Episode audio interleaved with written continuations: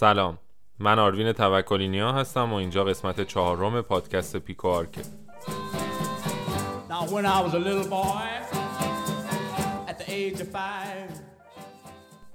تو این اپیزود با هم میخوایم کتاب از باهاوس تا خانه های ما اثر تام وولف و ترجمه احسان حنیف عزیز که توسط انتشارات فکر نو منتشر شده رو بررسی کنیم. اینم بگم که افتخار میزبانی احسان عزیزم داریم و آخر اپیزود با هم گپ و گفت کوتاهی در مورد کتاب میزنیم. جا داره همینجا ازش تشکر کنم که با وجود مشغله زیاد و دوری از وطن این فرصت رو در اختیار ما قرار داد. ما فقط بخش کوچیکی از این کتاب رو بازخونی کردیم و کتاب پر از مثال‌ها و اتفاقای مختلفیه که حالا چون تو تایم اپیزودمون نمی‌گنجید نتونستیم همه رو بررسی کنیم. ازتون دعوت می‌کنم که کتاب رو تهیه کنید و به طور مفصل در جریان اتفاقاتش قرار بگیرید.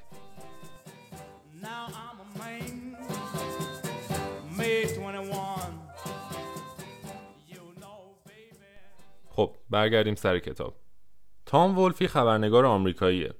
اون کار روزنامه نگاری رو از سال هزار و نهصد و پنجاه و نه تو واشنگتن پست شروع کرد. اون به خاطر طنز خاصی که تو نوشته‌هاش بود موفق به دریافت جایزه روزنامه نگاری گیلد شد. وولف از اواسط دهه هفتاد میلادی به سمت نقد هنر و معماری رفت و با انتشار متن‌های مختلف به نقد تاریخ اجتماعی هنر و معماری تو آمریکای عصر خودش پرداخت. اون تو این کتاب ظهور معماری مدرن تو آمریکا رو به نقد کشید و اینو باید بگم که نقد خیلی تندی هم در این مورد انجام داده.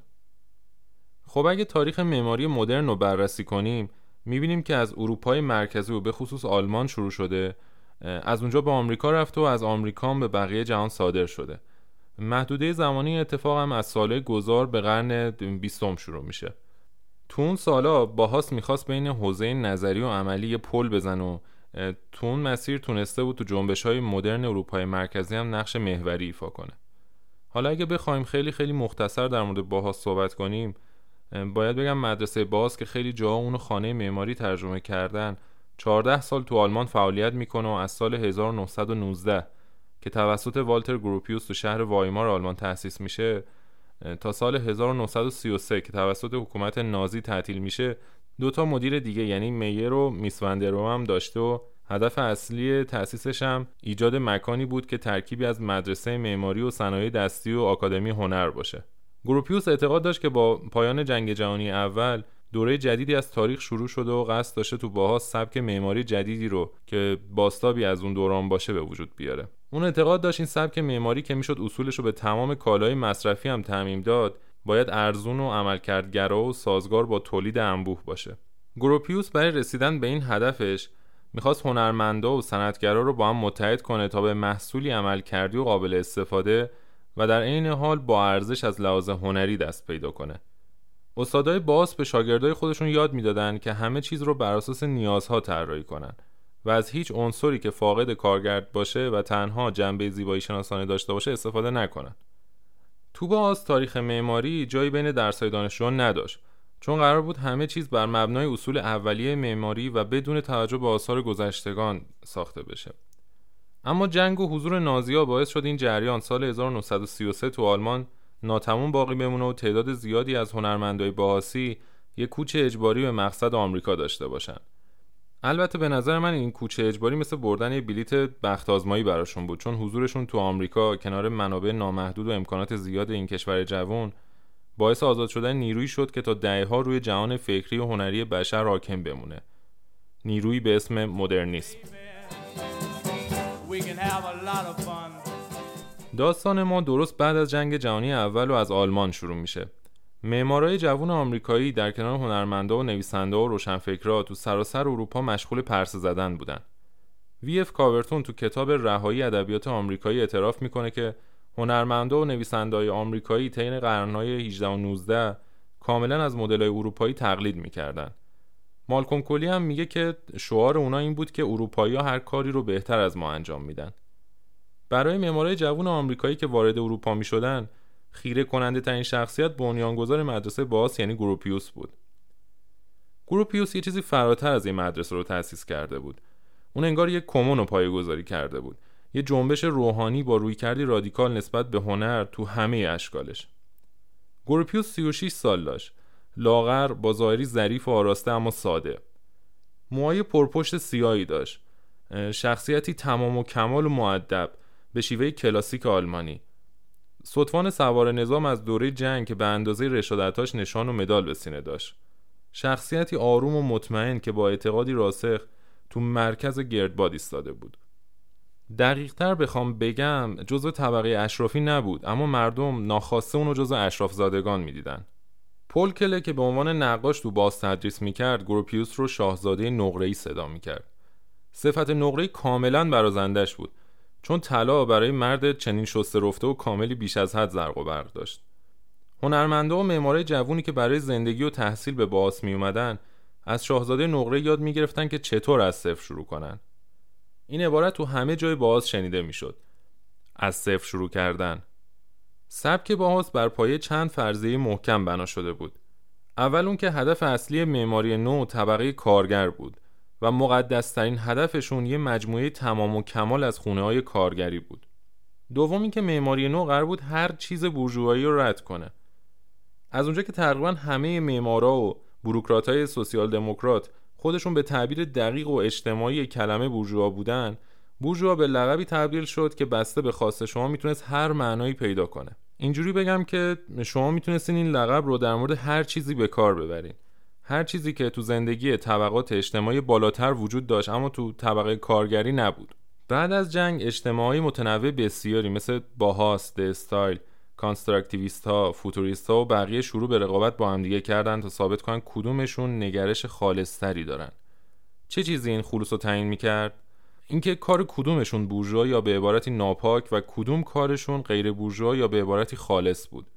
یه جنگ تمام عیار بینشون راه افتاد که چه کسی کمتر از بقیه بورژواست. تو سال هزار و نهصد و بیست و دو اولین اجلاس بین‌المللی هنر پیشرو تو دوسلدورف برگزار شد.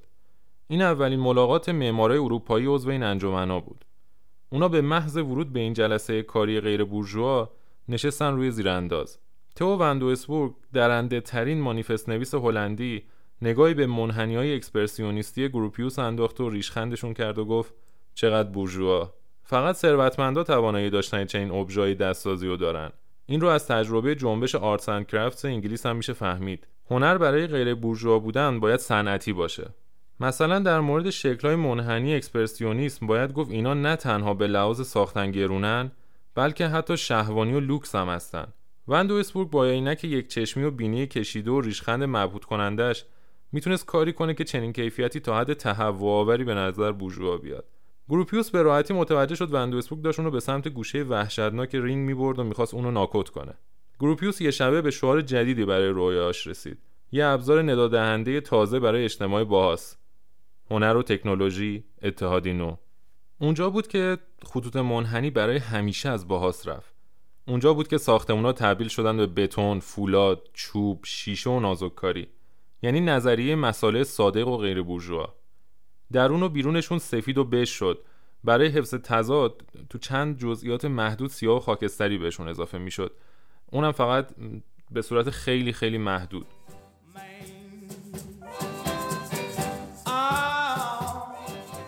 شم و غریزه لوکوربوزیه کاملا مناسب این عصر اجتماعات بود. لوکوربوزیه مردی لاغر و رنگ پریده بود.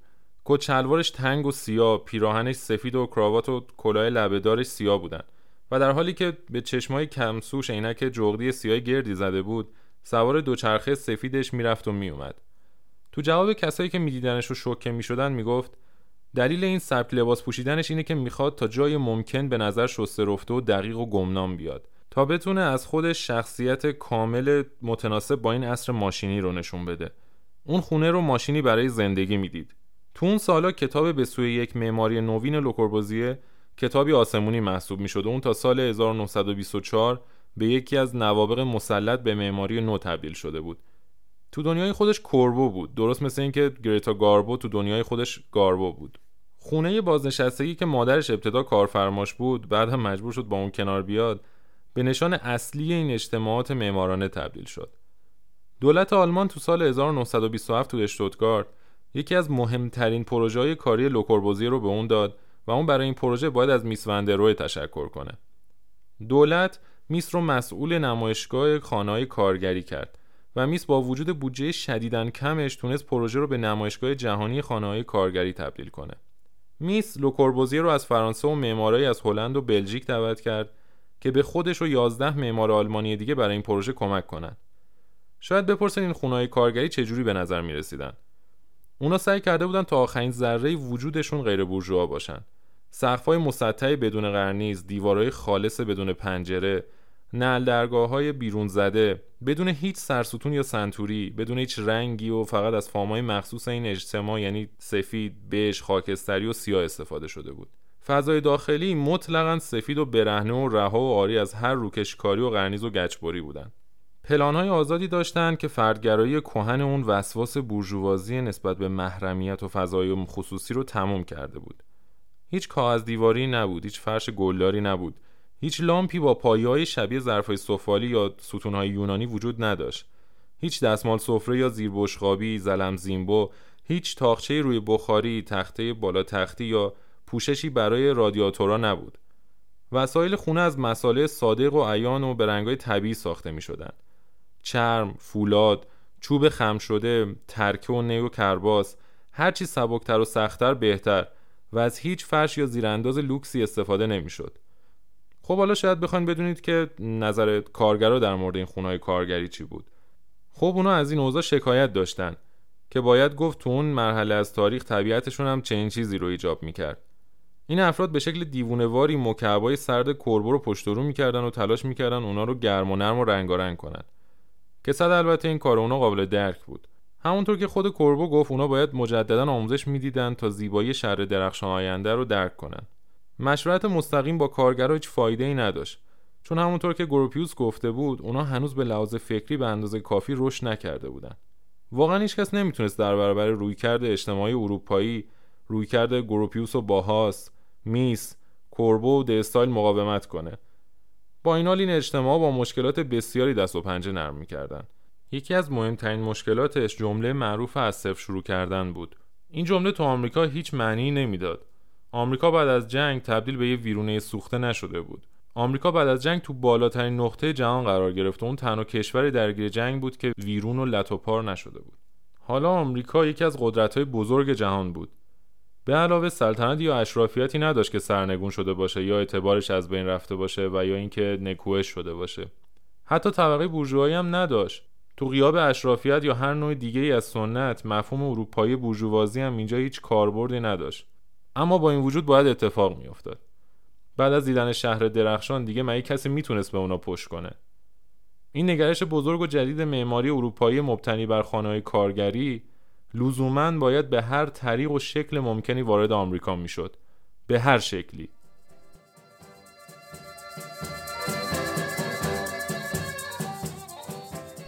تو سال هزار و نهصد و سی و هفت ناگهان خود شاهزاده نقره‌ای پا به آمریکا میذاره. والتر گروپیوس شخصاً با همه گوشت و خونش اونجا بود تا از کارش بگه. اون به همراه ستاره دیگه باهاوس یعنی میس وندروم تحت فشار سرنوشت بیوطن شده بودن و بی پول و خسته به آمریکا رفته بودن. گروپیوس همچون هر مرد جاه طلب دیگه‌ای بسیار خود بزرگ پندار بود، اما مرد شریفی بود. شریف از اون مدل‌های قدیمیش، مردی که چه تو زندگی و چه تو طراحی همیشه دغدغش تناسبات بود. به عنوان پناهنده‌ای از سرزمین مصیبت دیده، به کمی خوشامدگویی دوستانه، جایی برای خوابیدن و دو یا سه وعده غذایی روزانه راضی بود تا بتونه روی پای خودش بایسته. هر چند وقت یک بار بخنده، شاید اگر کسی به اون نیاز داشت شانسی برای کار کردن هم داشته باشه. اما این خوشامدگویی جور دیگه‌ای براش رقم خورد. آمریکایی‌ها انگار داشتن با خدای خودشون ملاقات می‌کردن. آه خدایان سفید، آنها بالاخره از آسمان‌ها آمدند. گروپیوس مدیر دانشکده معماری دانشگاه هاروارد شد و موهولیناگی باهاوس نو رو افتتاح کرد که بعدتر در قالب مؤسسه طراحی شیکاگو تکامل پیدا کرد. میس به عنوان رئیس دانشکده معماری مؤسسه آرمور شیکاگو انتخاب شد. اون نه تنها رئیس دانشکده بلکه معمار ارشد مجموعه هم بود. به عنوان معمار ارشد سایتی دانشگاهی رو در اختیارش گذاشتن تا تو الحاق مؤسسه آرمور با مؤسسه لوئیس کل بیست و یک ساختمون مجموعه رو بسازه. بیست و یک ساختمون بزرگ بین اون رکود عظیم اقتصادی تو زمانی که تقریباً هر گونه ساختمانسازی تو آمریکا متوقف شده بود. اونم برای معماری که تو کل دوره کاریش تا اون موقع تنها هفده ساختمون ساخته بود. مردان سفید باهاوس تو آمریکا مثل خدا بودن. آه خدایان سفید. عجب سجده هایی، چه کارهایی که حاکی از بیعت و ادای احترام به اونا نبود. موزه هنر مدرن با نمایشگاهی تحت عنوان باهاوس از گروپیوس تجلیل میکنه. تو هاروارد شیوه آموزش معماری یه شبه عوض شد. همه از صفر شروع میکردن. حالا به همه بنیانهای سبک بین‌الملل آموزش داده میشد. کل معماری به ماهیتی غیر بورژوا تبدیل شد. مسئله اصلی تو تعریف تابوهای اون اجتماع‌هایی از اروپا نشأت گرفته، بورژوا یا غیر بورژوا بودن چیزا بود. همین مسئله خیلی زود سیستم عصبی دانشجوهای معماری دانشگاه رو تشکیل داد و اونقدر روی اونا تأثیر گذاشت که انگار تو ژناشون کدگذاری شده بود. تو مطبوعات اون زمان داستان عجیبی درباره مرد مستی می‌خوندیم که روی سر یکی از اعضای شدیداً متدین پروتستان اسلحه گذاشت و به اون دستور داد که به شکل خیلی مسیحیت‌آمیز عیسی مسیح رو نفرین کنه. قربانی آرزوی رهایی از اون وضعیت رو داشته، اما همزمان واقعا مرد معتقدی بود و هرچی تلاش میکرده نمیتونسته که اون کلماتو به زبون خودش بیاره، تا اینکه نهایتا مغزش منفجر میشه. در مورد نسل تازه معمارای اواخر دهه هزار و نهصد و چهل وضعیت همین بود. کارفرما به هیچ طریقی نمیتونست خودش رو به اونا تحمیل کنه و مجبورشون کنه که سقف‌های شیبدار یا قرنیزای ایتالیایی یا سنتوریای شکسته و ستونای شیاردار یا هر توشه و ابزار بورژوایی دیگه‌ای رو به طرحشون اضافه کنن. اونا اگه همه تلاششون هم می‌کردن بازم نمیتونستن قلم نقشه‌کشی رو مجبور به توصیف چنین فرمایی بکنن. با وجود همه مسائلی که توضیح دادیم، همونطور که میشه قرن هفدهم و قرن بریتانیایی بدونیم، این قرن رو هم باید قرن آمریکایی دونست. تو این قرن آمریکا، این موجود غول‌پیکر جوان، به نیرومندترین ملت روی زمین تبدیل میشه. آمریکا نه تنها ابزارهای لازم برای نابود کردن سیاره‌مون رو داشت، بلکه حتی میتونست از ابزارهاش برای فرار به سمت سیاره و کشف سایر نقاط عالم هم استفاده کنه. این قرنیه که تو اون آمریکایی‌ها به ثروتمندترین ملت تمام تاریخ تبدیل میشن، اونم با ثروتی که به همه سطوح جمعیتشون منتقل میشه. اما حالا آمریکایی‌ها به دام این خونه‌های کارگری آمریکایی افتاده بودن و تنها ساکنان این پروژه‌ها افراد مرفه بودن. شهروندای ثروتمندی که تو جایی مثل برج المپیک خیابون پنجم نیویورک زندگی می‌کردن. از دهه هزار و نهصد و پنجاه اصطلاح آسمان خراش لوکس برای اشاره به نوع به خصوصی از آپارتمان‌هایی به کار رفت که در حقیقت همون خونه‌های کارگری فرانکفورت و برلین بودن. البته فرقشون این بود که ارتفاع سی، چهل و یا پنجاه طبقه روی هم تلمبار شده بودن و فقط بورژواها توان خریدن یا اجاره این خونه‌ها رو داشتن. در واقع باید گفت خونه‌های مطلقاً غیر بورژوایی که فقط برای بورژوا ساخته میشد.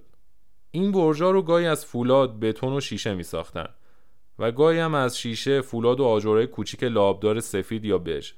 سقف‌هاشون همیشه کوتاه و اغلب زیر هشت فوت بود. سالن‌هاشون باریک و اتاقاشون باریک‌تر و حتی وقتی تو طول گسترش پیدا می‌کردن، بازم اتاقاشون کوچیک می‌شدن. که البته باید بگم لوکوربوزیه همیشه طرفدار این مدل بود. دیواراشون نازک و در و پنجرهاشون هیچ غلافی نداشتن. تو این ساختمونا نقاط اتصالی هیچ تزییناتی و دیوارا هم هیچ لبه کوبی نداشتن و پنجره‌ها هم باز نمی‌شدن. اگرچه ممکن بود تعویضای کوچیک یا کرکرهایی وجود داشته باشه. ساخت مطلقاً زشت و به تعبیر دقیق کلمه ارزون بود.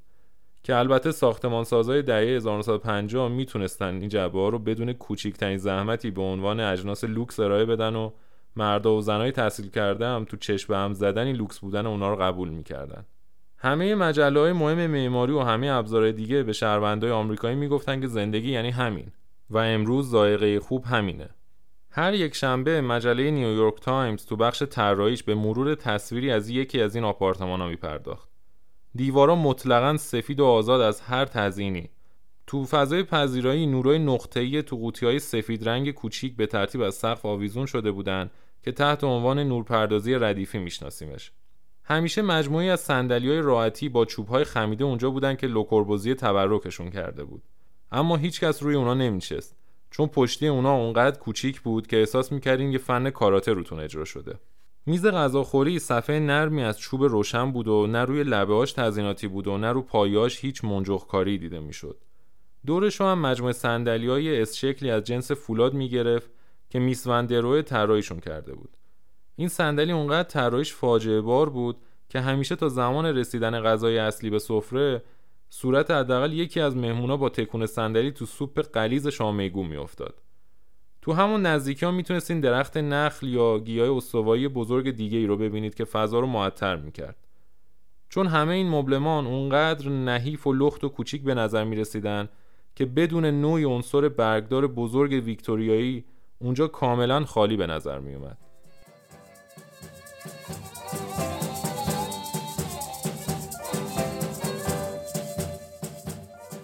تو سال هزار و نهصد و هفتاد و سه معماران ونچوری یا به تعبیری معماران پاپ حمله ای رو علیه سفیدا ترتیب دادن. این حمله نوشته‌ای بود تحت عنوان پنج روی پنج که تو نشریه آرکیتکچرال فروم منتشر شد. ایده اصلی این بود که پنج معمار از بال ونچوری کار پنج معمار سفید و نقد رو بررسی کنن. طی این نوشته نقدهای بسیار تندی رو علیه سفیدا انجام دادن. اونجا بود که فریاد اعتراض سفیدا بلند شد. فریاد اونقدر گوشخراش بود که دیگه هیچ وقت معماری آمریکایی اینجوری مستقیم تو رسانه‌های چاپی به هم حمله نکردن. بعضیا معماران پاپ رو خاکستری نامیدند و اینجوری شد که سفیدا در برابر خاکستری‌ها قرار گرفتن. اونا همه دانشگاه‌ها رو پر کرده بودن و از هر سو نبرد سفیدا در برابر خاکستری‌ها در جریان بود. معمارای جوون هم شروع به انتخاب سمت و سوی خودشون کرده بودن، ولی حقیقت این بود که هر دو سمت ماجرا مطیع اصول اولیه مدرنیسم باقی مونده بودن. معمارای جوانتر اروپایی نمیتونستن باور کنن چه اتفاقی در حال رخ دادنه. اون مطیع ترین بومیان یعنی آمریکایی‌ها از میان همه چیزهای ممکن رهبری تو حوزه نظریه معماری رو از اونا ربوده بودن. حتی با وجود اوضاع کساد اقتصادی بازم براشون دوران خوبی بود و مشغول سپری کردن روزهای خوبی بودن. همون اوضاع کساد به معماری اروپا هم رسیده بود. به نوعی اوضاع تو اونجا حتی بدتر هم بود. خب چرا کاری که آمریکایی‌ها می‌کردن اروپایی‌ها نکنن؟ معمارای نظریه پرداز میتونستن بدون هیچ پروژه‌ای هم به شهرت برسن. در حداقل حالت ممکن میتونستن جایی تو دانشگاه پیدا کنن و ممکن بود ترسیماتشون طوری باشه که ارزش پرداخت پولی رو داشته باشه. به همین دلیل اون برهه برهه تولد خردگرایان شد. از پیشروترین خردگرایان این دوره میتونیم به آلدو روسی ایتالیایی و ریکاردو بوفیل در اصل اسپانیایی اشاره کنیم. خردگرایان تو این باور به سفیدا نزدیک بودن که راه حقیقی و ناگزیر مدرنیسم بازگشت به اصول اولیه است. اما اونا احساس میکردن که سفیدا به اندازه کافی به عقب برنگشتن. خردگرایان دوست داشتن حداقل به قرن هجدهم برگردن و اوایل رنسانس بهتر از هر زمان دیگه‌ای بود. خردگرایان می‌خواستن ساختمان‌های پیشا قرن نوزدهمی بسازن، یعنی ساختمان‌های اوریان از هر تزئینات بورژوایی. اگرچه معمارای بریتانیایی عموماً کمی با دیده تردید به نظریه پردازی نگاه می‌کردن، اما همه‌شون مثل هم مسحور اون شده بودن. یه معمار جوان آمریکایی به اسم چارلز جنکس به انگلیس میره و کتاب زبان معماری پست مدرن رو منتشر میکنه. اون تو این کتاب همه جریان‌های تازه رو فهرست میکنه و تحلیل میکنه. جایگاه اون به عنوان معمار هر چی که بود تونست خیلی سریع خودش رو به عنوان خوش‌قریحه ترین و باسوادترین نویسنده معماری به اثبات برسونه. تعبیر پست مدرنیسم به همه توسعه‌های نسبت داده شد که از زمان افول و آغاز فرسایش خود مدرنیسم شروع به رشد کرده بودند. همونطور که خود جنکس عنوان کرد، پست مدرنیسم شاید تعبیری محض دلخوشی بود. بدون اینکه شما رو به هیچ مقصد به خصوصی متعهد کنه، به شما میگفت چه چیزی رو ترک میکنید. اون درست میگفت. این تعبیر تازه قرار بود این احساس رو ایجاد کنه که مدرنیسم تموم شده، چون چیزی تازه از اون پیشی گرفته بود. در واقع ریشه اصلی پست مدرنیستا هیچ ارتباطی با اون جعبه کوچیک آزادی نداشت که گروپیوس، کوربو و مردان هلندی و آلمانی اون رو رواج داده بودن. بخش اعظمی از اونا حالا بعد از گذشت شصت سال کاری برای انجام دادن نداشتن، به جز ایجاد تغییر تو همون مفاهیم کوچیک و سفت و سخت قدیمی.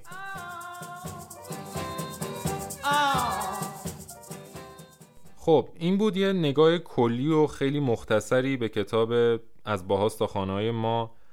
شدیداً توصیه میکنم این کتاب رو تهیه کنید و به طور کامل از اتفاقات مدرنیسم از لنز این منتقد آمریکایی با خبر بشین. حالا بریم سراغ گپ و گفتمون با احسان حنیف عزیز، مترجم این کتاب ارزشمند. احسان جان سلام، امیدوارم دور از وطن حال دلت خوب باشه و ممنون از اینکه وقت تو در اختیار ما قرار دادی تا بتونیم بیشتر پیرامون این کتاب صحبت کنیم. لطفاً برای مخاطبین ما مختصری از اهمیت این کتاب و چرایی این اهمیت بگو.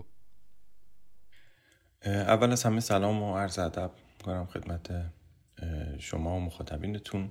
خب در مورد کتاب و اهمیتش بگم که معماری مدرن به شکل عامی که میشناسیمش از اروپا و بیشتر از همه آلمان شروع به شکل گیری میکنه. بعد از اون و به خصوص با جنگ جهانی دوم این معماری با مهاجرت و با با مهاجرت معمارا و عوامل مختلف به جاهای دیگه دنیا هم صادر میشه. یکی از اولین مقاصدی که این معماری دنبال میکنه آمریکاییه که هم دور از جنگ هم به لحاظ اقتصادی و سیاسی قابلیت پذیرش این معماری رو داره.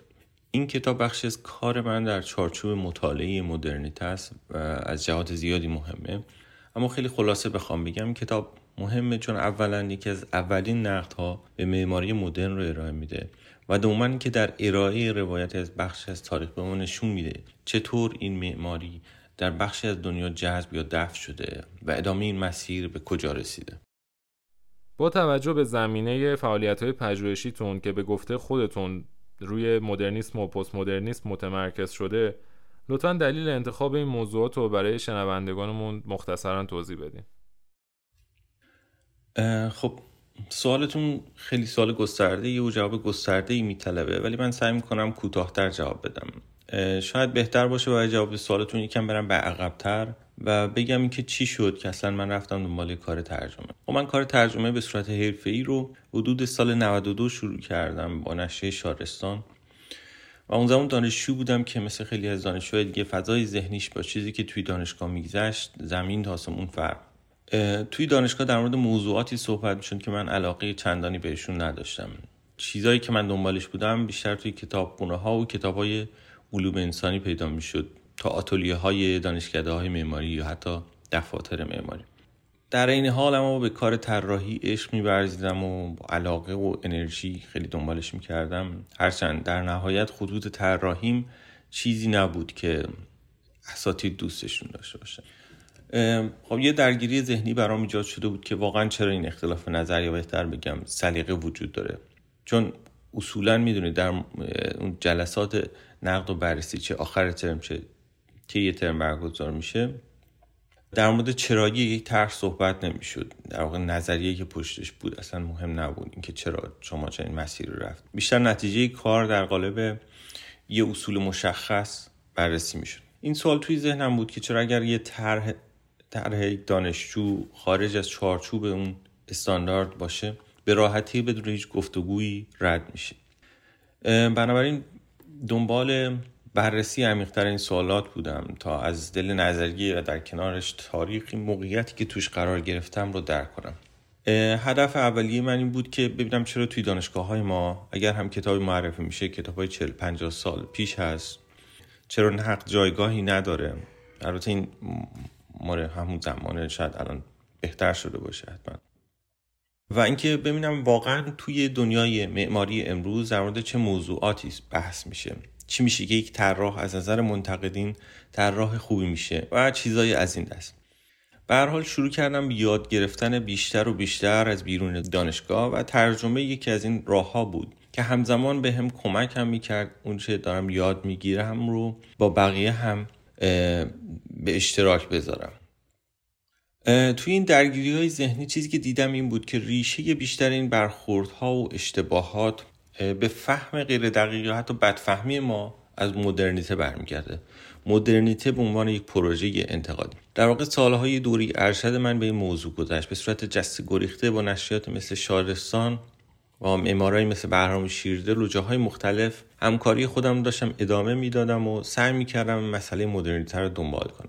مثلا توی شارستان چند شماره جالب رو کار کردیم که توی این پروژه برای من قرار میگیرن. شماره چهل و دو و چهل و سه که در مورد بینال ونیز دو هزار و چهارده با کریتوری رمکول هاست بود و شماره چهل و چهار و چهل و پنج با عنوان معاصریان. بعد از این دوره که دو سه ساله اهمیت مسئله مدرنیته برای من بیشتر و بیشتر شده بود. می‌دیدم معماری امروز ما ناگزیر به طرق مختلف هنوز هم باید به مسئله مدرنیته ارجاع بده. هنوز هم دنبال جوابات سوال... جواب سوالاتی هستیم که اوایل قرن بیستم دنبالشون بودیم هرچند به طریق دیگه. و پروژه پست مدرنیته هم در واقع پروژه‌ایه که از دل همین پروژه مدرنیته بیرون میاد. در واقع نقدی از نقدی بر مدرنیته است از درون خودش. شاید خیلی نشه دوتا رو به راحتی از هم تمیز داد. میبینیم که وقتی ما به تاریخ بعد از می شصت و هشت نگاه میکنیم، میبینیم چطور نظریات اوایل قرن بیستم دوباره به شکل دیگه‌ای تکرار میشه. اگر والتر بنیامین تاریخ رو غیر خطی تعریف میکرده، فوکو هم تقریبا همین نظر رو در مورد تاریخ داره. اگر کنگره سیام دنبال مسکن حداقلی قابل استطاعت به عنوان یک حق انسانی بوده، آنارشیست‌ها توی هلند و توی سوهوی نیویورک به دنبال گرفتن به گفته خودشون حقشون ساختمان‌های مختلف رو به عنوان محل اسکانشون اشغال میکنن. خب با این دغدغه‌های ذهنی رسیدم به سال نود و پنج که شروع همکاری من با عرشه ایدارین عزیز، مدیر نشر فکر نو. و اینجا باز تشکر میکنم ازش به خاطر این همه سالها همکاری. از اینجا به بعد و به لطف این همکاری هم دست من بازتر شد و هم همزمان وظیفه خطیرتری داشتم. بنابراین تصمیم گرفتم برای استفاده درست‌تر از این فرصت متمرکزتر پیش برم و سعی کنم کارم تاثیرگذاری بلند مدت داشته و خوشبختانه چیزی بود که توی فکر نو هم دنبالش بودم. شروع کارم مثل هر همکاری دیگری سخت بود. توی فکر نو همه چیز خیلی دقیق و جزئی‌گرانه دنبال می‌شد. ما جلسات خیلی زیادی داشتیم تا به توافقات اولیه برسیم پیش از شروع کار و بیشتر در مورد محتوای کار، اینکه چطور قرار کار پیش بریم. من هم اولین کاری بود که داشتم ترجمه میکردم و چیزهای جدید رو داشتم ترجمه میکردم، ولی اتفاق خوبی که بود مجموعه اندیشمندان برای معماران بود که آرشه ایداریان از قبل قصد داشت با همکاری مترجمای مختلف شروعش کنه. این کار رو از این جهت ساده تر میکرد که میتونستیم راحت تر روی کتاب اول توافق کنیم، چون میدونی اندیشمندان مجموعیه که تقریباً همه متفکران مختلف رو توی خودش جا میده و هر کس با هر سلیقه‌ای میتونه اون متفکر خودش رو، اون جهتگیری فکریش رو توی اون پیدا کنه. خب دو انتخاب اول من فوکو و بوردیو بود، به خاطر اهمیتشون در واقع بیشتر از همه توی همین پرو دو پروژه مدرنیته و پست مدرنیته که خدمتتون عرض کردم. و البته مسئله دیگه توی... که توی کار این دو نفر بود و بعدتر بیشتر دنبالش کردم، مسئله قدرت که کم کم داشت برام مهم شد. به طور کلی چیزی که برام جالبه توی این پروژه مدرنیته دونستن این مسئله است که چطور پروژه به قول هابرماس ناتمام مدرنیته که قرار بود رهایی بخش باشه و امکانات و رفاه بیشتری در اختیار آدم‌ها قرار بده، نهایتاً تبدیل میشه به ابزاری برای اعمال قدرت و انضباط انسانی. اینکه این تناقض درونی خردگرایی محض رو چطور میشه حل کرد و خب توی کارهای مختلف سر کردم این موضوع رو دنبال کنم. اینکه آیا پست مدرنیته پاسخ تونست بده، آیا مشکلات مدرنیته حل شد و سوالاتی از این دست، چیزایی این که همچنان هم دنبالشون هستم و فکر میکنم که پروژه‌ای نیست که به زودی تموم بشه و کار زیادی رو میطلبه. خیلی هم عالی و ممنون از توضیحات کاملتون. به نظر شما چه شرایط تاریخی و ایدئولوژیکی الهام بخش مکتب باهاوس شد؟ خب مدرسه باهاوس تو دوره تقریبا متفاوت داره. دوره اول که بیشتر نزدیک به صنایع و حرف هستن و دوره دوم که تقریبا با رد صنایع حرف بیشتر به دنبال تعامل با صنعت و رسیدن به زبانی برای هنر صنعتی است. در واقع این دوره دوم هست که اثرگذاری بیشتری پیدا میکنه. چیزی که باعث اثرگذاری عمده عمده روی این مدرسه بود، یکی اقتصاد فوردیسمی بود که داشت همه چیز رو تغییر میداد و دوم ظهور شوروی و تفکرات نزدیک به شوروی بود. البته افراد مختلف و گرایش‌های مخ... تقریبا متفاوتی داشتن، از ال لیسیتسکی و آنس مایر گرفته تا یوهانس ایتن و تا میس وندروم و گروپیوس، هر کدوم تقریبا گرایش‌های فردی مختلفی داشت. اما چیزی که اثرگذار شد تلاش در جریان در باهاوس برای جمع کردن همه این استادان مدرن و تشکیل مدرسه هنری بود که حال و هوای یک فرقه گرایی رو به خود گرفته بود. به خصوص با وجود ایتن این مسئله تشدید شده بود. میدونید که ایتن در واقع پیرو آیین مزدزنان بود و رژیم غذایی و رفتاری سختی رو دنبال میکرد و از دانشجوها هم توقع داشت چیزی شبیه خودش بشن. توی کتاب هم همون اوایل وقتی در مورد اینکه کی و چرا شاهزاده نقره‌ای خونده میشه در این مورد کاملا توضیح میده و باهاوس رو با باغ اپیکور مقایسه میکنه. همه اینها البته بعدتر با نظر فاشیستای نازی که اون زمان توی آلمان در قدرت بودن چیز مورد قبولی نیامد، در اونها ردش کردن، چون اونها از یک طرف ایده های کمونیستی رو نمیتونستن قبول کنن و از طرف دیگر به نظرشون ایده های اقتصادی مدرسه هم نزدیک به کاپیتالیست آمریکایی بود. به همین دلیل هم مدرسه برچیده میشه و هرکدوم از استادانش به سمتی میرن. میس میره شیکاگو، مدیر مدرسه آرمور میشه. آلبرز در بلک مانتن کالج کارولینای شمالی نسخه دیگه از باهاوس رو تأسیس میکنه. گروپیوس و بروئر به هاروارد میرن. موهولیناگی باهاوس نو رو تأسیس میکنه. کاندینسکی به پاریس میره. لیسیتسکی و هانس مایر رو خیلی دانشجویی مثل کنراد بوشل میرن شوروی و اینطوری اون چه توی آلمان داشته اتفاق میفته به جاهای دیگه دنیا صادر میشه. البته همزمان برخی هم میمونن توی آلمان و توی پروژه پروژه‌های مثل آشویتز همکاری میکنن. چه عواملی رو مؤثر میبینید تو اینکه باهاوس اینقدر راحت روی آمریکا مسلط شد؟ خب به نظر من مسلط نشد. من بیشتر میتونم بگم حل شد توی آمریکا یا جاشو پیدا کرد. یکی شد. ببینید متن آمریکا، به خصوص متن اقتصادی آمریکا، دقیقاً چیزی بود که باهاوس بهش نیاز داشت. درسته که خیلی حرف از طبقه کارگر و محصول طراحی ارزان و از چیزهای مثل این میزد، ولی در نهایت محصولاتشون به حدی گرون بود که طبقه کارگر و معمولی نمیتونست بخره. یه جای توی کتاب به نقد دوسبورخ اشاره میکنه که وقتی به کار گروپیوس نگاه میکنه با استزاح میگه چقدر بورژوا. البته این نقد در مورد دوره اول بیشتر صادقه و در... ولی در نهایت نتیجه نهایی باهاوس همونه. آمریکا هم با اقتصاد آزادش و سرمایه‌های زیاد و دیدگاهش نسبت به تجربه چیزهای تازه بهترین جا برای چنین طرح‌هایی بود. در واقع میز توی آمریکا و در همکاری با شرکت‌های مدرن یا عبارتی با جذب شدن توی مدرنیتی شرکت محور که شکوفا میشه و میتونه کارهای مختلف کنه، وگرنه توی آلمان بیشتر کارهای بزرگش فقط توی روی کاغذ باقی میمونن. توی یه بخشی از کتاب بحث بسته شدن باهاوس تو زمان نازی‌ها مطرح میشه.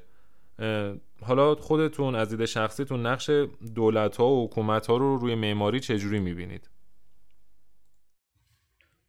به نظر من معماری میتونه برای حکومت ها مثل یک ابزار یا به طور دقیق تر در قالب گفتمان فوکو یک دیسپوزیتیو باشه. طبیعتا هرچه توی کشور دموکراسی کمتر حاکم باشه، قدرت هم بیشتر سعی میکنه از این ابزار به اشکال مختلف استفاده کنه، ولی ذاتاً هیچ سبک یا گرایش شکلی در معماری رابطه یک به یک با نوع حکومت نداره. یعنی نمیشه گفت مثلا معماری کلاسیک و نو کلاسیک ابزار دیکتاتورهاست و معماری مدرن نوید بخش آزادی. قدرت خودش رو میتونه توی لایه‌های عمیق‌تر نسبت به فرم ظاهری پنهان کنه. مثلا توی بسیاری از کلونی‌های استعماری معماری مدرن تبدیل میشه به ابزار سرکوب جمعیت بومی منطقه. قدرت به خصوص توی شکل مدرنش میتونه اشکال مختلفی بگیره، میتونه بسیار انعطاف‌پذیر باشه و به شکلی خودش رو اعمال کنه که حتی بیشتر به نظر در جهت عکسش بوده. توی این قضیه اقتصاد نقش بسیار مهمی داره. باز هم به خصوص مواردی که اقتصاد جامعه در دست حکومت هست این مسئله بیشتر مشهوده. معمار برای کارش به خصوص کار توی مقیاس بزرگ به سرمایه نیاز داره و وقتی این سرمایه توسط حکومت کنترل میشه طبیعتاً معمار یا باید با قدرت سازش کنه یا به سمت پروژه های کوچک کوچک مقیاس بره. توی این چارچوب اگر اگرچه میدونیم معماری توی مقیاس بزرگ تأثیر سیاسی بیشتری داره و بیشتر وقتی میگن معماری سیاسی، معماری در مقیاس شهر مورد نظرشونه، اما باید به خاطر داشته باشیم که مقیاس کوچک هم میتونه حوزه مقاومت معمار در برابر قدرت باشه. کمون که ما دیدیم در تاریخ معماری بسیاری از پروژه‌های کوچک مقیاس تأثیر بسیاری داشتن. پروژه‌ای مثل دومینو که توی تاریخ معماری خیلی مهمه یا خانه فارنزورس نمونه پروژه‌های کوچک مقیاسی هستن که تأثیر خیلی زیادی داشتن. البته اینکه این تأثیر تو هر کدوم از این پروژه‌ها تا چه حد علیه قدرت عمل کرده بحث دیگه‌ایه، ولی منظور من اینه که حتی با یک پروژه کوچک هم میشه معماری سیاسی، معماری در جهت مخالفت با قدرت داشت. به طور کلی نقد ولف از معماری آمریکا چیه به نظرتون؟ تام وولف توی کتاب شخصیت وطن پرست رو از خودش نشون میده که مخالف وارد شدن معماری جدید از اروپاست. این چیزی که توی اوایل کتاب به خصوص خیلی مشهوده. عمده نقدش بر جامعه معماری آمریکا در اون دوره اینه که چرا تا این حد معماران اروپایی رو پرستش میکنن، در صورتی که معماری که ارائه میدن مناسب ما یعنی آمریکایی‌ها نیست. از یک طرف به نظر به نظرشون چی که باهاوس برای آمریکا به ارمغان آورده نوعی ریاکاری درونش است، چون از یه طرف دم از آرمان‌هایی مثل مسکن دولتی برای مردم متوسط میزنن و از طرف دیگر همون ایده ها رو توی گرونترین پروژه ها به کار میبرن و حتی با این شیوه جدید ساختشون باعث بیکار شدن بسیاری از کارگران و استادکاران ساختمان‌های کلاسیک میشن. ایدئال تام وولف میتونه معماری رایت باشه، میتونه معماری نئوکلاسیک با تزیینات فراوون و مبتنی بر سلیقه کارفرما باشه. شاید مثلا لوی سالیوان یکی از بهترین نمونه‌هاییه که میشه گفت که ایدئال تام وولف محسوب میشه. وولف معترضه به اینکه چرا باید آمریکا معماری خودش و معمارای خودش مثل رایت و سالیوان رو کنار بگذاره و بره به سمت ساختمان‌های خشکی که آری از هر تجملاتی هستند و قرار بوده حتی برای طبقه کارگر باشن، اما نهایتاً تبدیل به ساختمان‌های برای شرکت‌های بزرگ شدن. غیر از این نقدهای ریز و درشت دیگه‌ای هم به معماری مدرن داره که البته باید کتاب رو خوند، ولی خیلی جامع به معماری مدرن پرداخته و چیزهای مختلفی رو اشاره میکنه. به نظر شما آیا وولف حق داره اصلا استدلال کنه که هیچ تمایزی بین معماری مدرنیست و پست مدرنیست وجود نداره؟ البته اینطور هم نیست که هیچ تمایزی نبینه. به نظرش بعد از مدتی معمارها متوجه ضعف‌های رویکرد مدرن میشن و سعی میکنن با رفتن به سمت پست مدرنیسم این مسئله رو حل کنن. در واقع پست مدرنیسم رو نقدی درونی در مدرنیسم میدونه. خب تا اینجا این قضیه به نظر درست گفته، اما به نظرش این پست مدرنیسم هیچ حاصلی نداشته که چندان درست نیست. شاید شاید برای اون زمان یعنی اوایل دهه هشتاد که کتاب نوشته شده زود بوده گفتن اینکه هیچ حاصلی داره یا نه. اگر به جامعه ایران مثلا نگاه کنیم، استادان مدرن همچنان ستایش میشدن اون موقع، هر حرف دیگه‌ای توی سایه حضور اونها قرار می‌گرفت. نقد او روی پست مدرنیست‌ها این بود که چرا با رد مدرنیسم چیز دیگه‌ای ارائه نمیدن و چرا به دنبال تکثرگرایی هستن و هیچ اصولی ارائه نمیدن. در واقع شاید اون با پست مدرنیست‌ها در یک جبهه خودش رو میدیده که اون جبهه در واقع نقد بر مدرنیسمه، ولی جهتگیری کلیش با اونا متفاوت بوده. اون به دنبال چیزای دیگه بوده، به دنبال معماری مثل معماری سالیوان بوده، ولی خب پست مدرنیست ها چیز چنین چیزی رو نمیخواستن. اون به دنبال تکثرگرایی به این معنا نبوده حتی. حالا اگه از دیدگاه خودتون بخواین بگید به نظرتون نقد وولف اصلا منصفانه هست یا نه راجع به این موضوعات؟ خیلی ساده بخوام بگم، نقد وولف به معماری مدرن و به خصوص مکتب باهاوس اینه که حرفشون با عملشون نمیخونه. این مورد به خودی خود بسیار نکته مهمیه توی کار وولف، به خصوص اینکه این از اولین نقدهای نوشته شده در مورد معماری مدرن. همونطوری که گفتم هنوز اون زمان استادان مدرن ستاره‌های دست نیافتنی بودن که همه جا پرستش می‌شدن.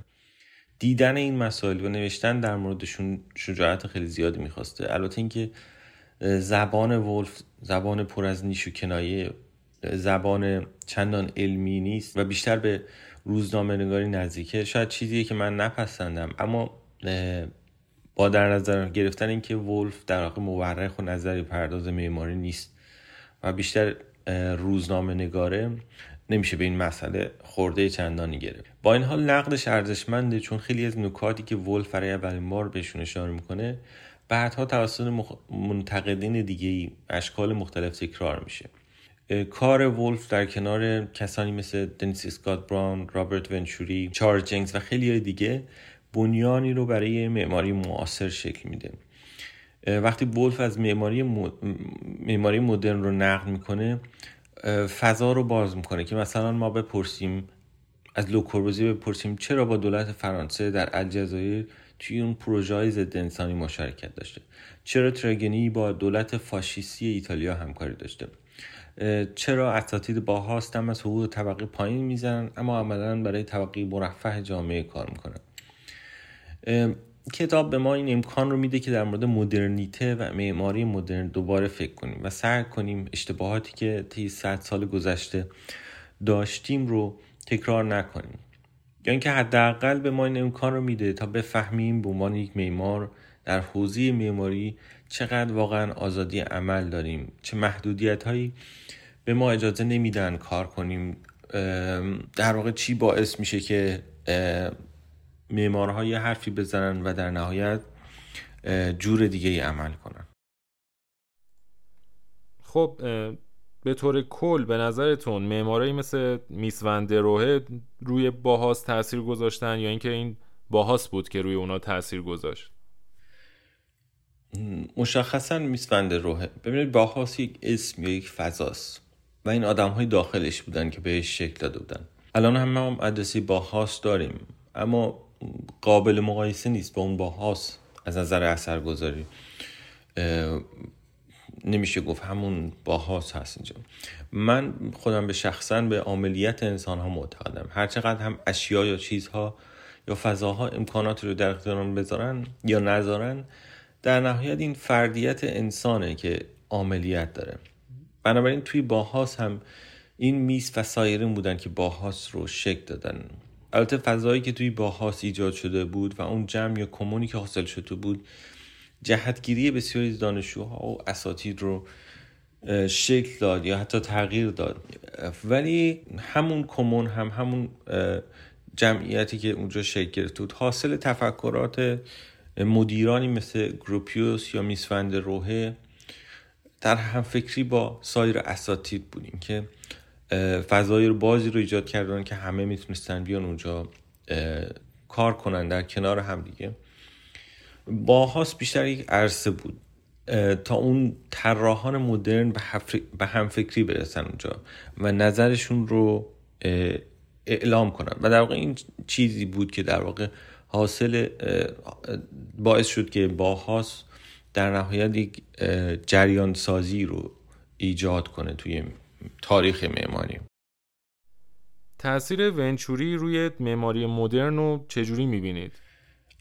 ونچوری یه جمله معروف داره که خودش رو توی اون جمله فاحشه می‌خونه، به این معنا که براش فرقی نمی‌کنه مدرن، پست مدرن یا هر چیز دیگه‌ای، هر در واقع هر طرف با میان میچرخه باهاش.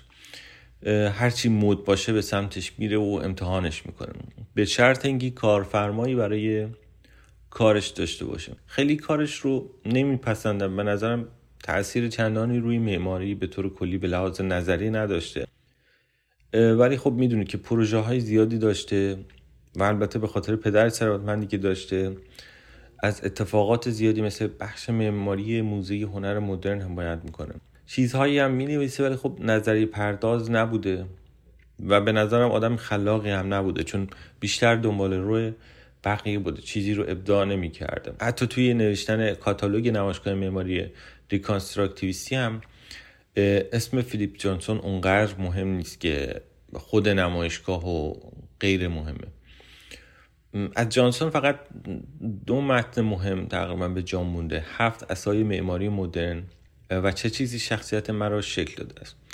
هر دو البته سخنرانی بودن توی ابتدا، ولی اولی رویگردانی او از معماری مدرن و نقد او در مورد این معماری رو نشون میده و دومی در واقع شخصیت خود جانسون که چقدر بالا و پایین شده و تغییر پیدا کرده با توجه به شرایط مختلف، با توجه به تغییرات مختلفی که توی جامعه معماری اتفاق میفته. اینکه هر طرفی منفعت باشه جانسون هم همون طرف میره. البته وقتی میشه مدیر موزه هنر مدرن خب کمک خیلی زیادی به معرفی معماری اروپایی و به خصوص باهاوس با آمریکا میکنه، ولی نمیتونم بگم خودش ارتباطی با معماری مدرن داشته یا تأثیری روی اون گذاشته، مگر اینکه تعریف دیگه ای از معماری مدرن بدیم که توش نظریه های اولیه و تجربه های به خصوص اروپایی جایی نداره و اصلا و اصلا این چیز دیگه یه معماری مدرن نمیتونه باشه. به نظرم بیشتر جانسون به شکل یک همراه رو داشته که هر طرفی که اونها میرفتن اون هم میرفته. در پایان ممنون میشم که دیدگاه کلی خودتون در مورد مدرنیسم و پست مدرنیسم رو یکم برامون تشریح کنید. واقعا این سوالی که نمیتونم بهش جواب بدم، یعنی جوابی براش ندارم. پست مدرنیسم یا مدرنیسم هر کدوم ماهیت بسیار گسترده‌ای که من نمیتونم هیچ کدوم رو, رو کاملا رد کنم یا, یا نمیتونم کاملا تایید کنم. هر جوابی هم که در این مورد بدم خیلی کلی و غیر دقیق، به خصوص اینکه الان با جهان معماری مواجه هستیم که دیگه این تقسیم بندی ها و سبک محوری ها توش کم رنگ شده. خیلی سخت یا تقریبا غیر ممکنه که بخوایم یه اثر معماری رو توی طبقه این مدلی یا یه سبک جا بدیم، مگر اینکه خیلی اون موضوع توش پررنگ باشه. با این حال در مورد این سوال من میخوام برگردم به جواب سوال اولتون در مورد مدرنیته و پست مدرنیته. اول از همه به تأثیری از چارلز تیلور منم میگم که ما یک مدرنیته نداریم بلکه چند مدرنیته داریم و چیزی که ما اکثر اوقات بهش به عنوان یک مدرنیته ارجاع میدیم در واقع مدرنیته اروپایی.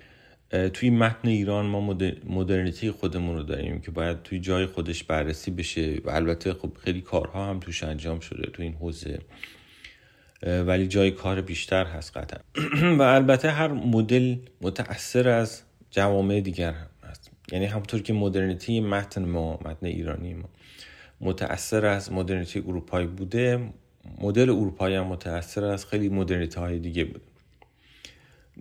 در مورد تأثیرات معماری های مختلف، معماری مناطق مختلف روی معماران مختلف از لوکوربوزیه تا رایت گرفته خب خیلی چیزها گفته شده و کاملا مشخصه.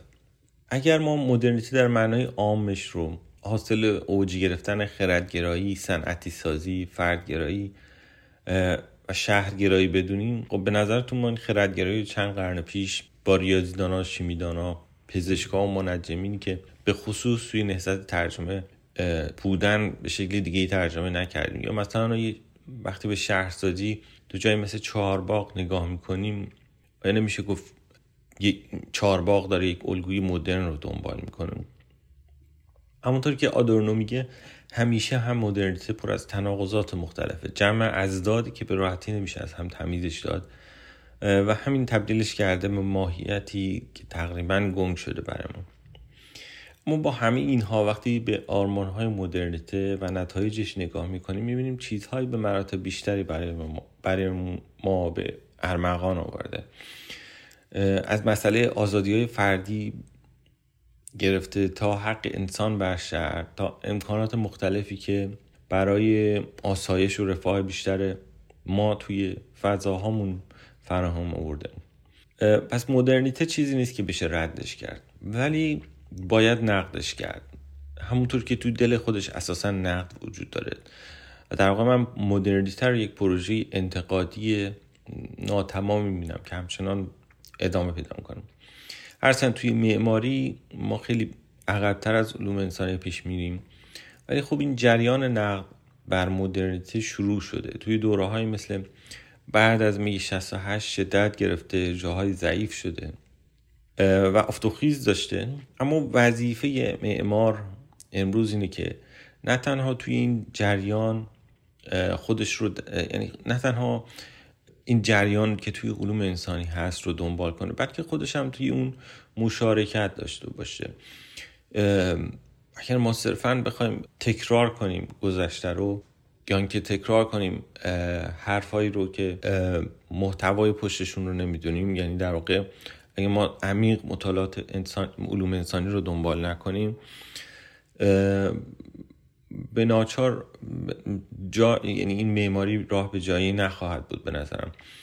همه اینها برای اینه که ما فهم بهتری از شرایط امروزمون داشته باشیم و این چیزی که نهایتاً معمار و معماری باید دنبالش کنن، باید شرایط امروز رو درک کنن، نسبت بهش انتقادی باشن و پاسخشون نسبت به شرایط امروز باشه، یعنی پاسخ نوعی ارائه بدن. در غیر این صورت خب به نظرم راه به جایی نخواهد برد و میشه تکرار مکررات و اوضاعی که ما درگیرش هستیم امروز. بازم ممنون از وقتی که در اختیار ما قرار دادین و سوالاتمون رو با صبر و حوصله جواب دادین. صحبت نهایی اگه با مخاطبینمون دارین خوشحال میشیم بشنویم. من هم تشکر میکنم از شما و مخاطبینتون.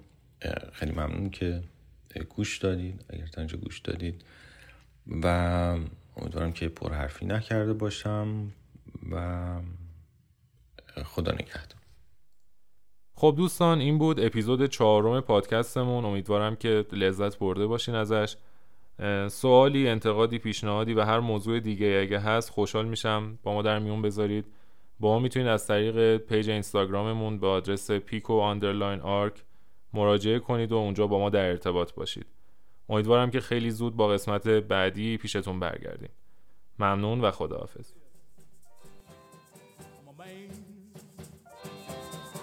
Spell him A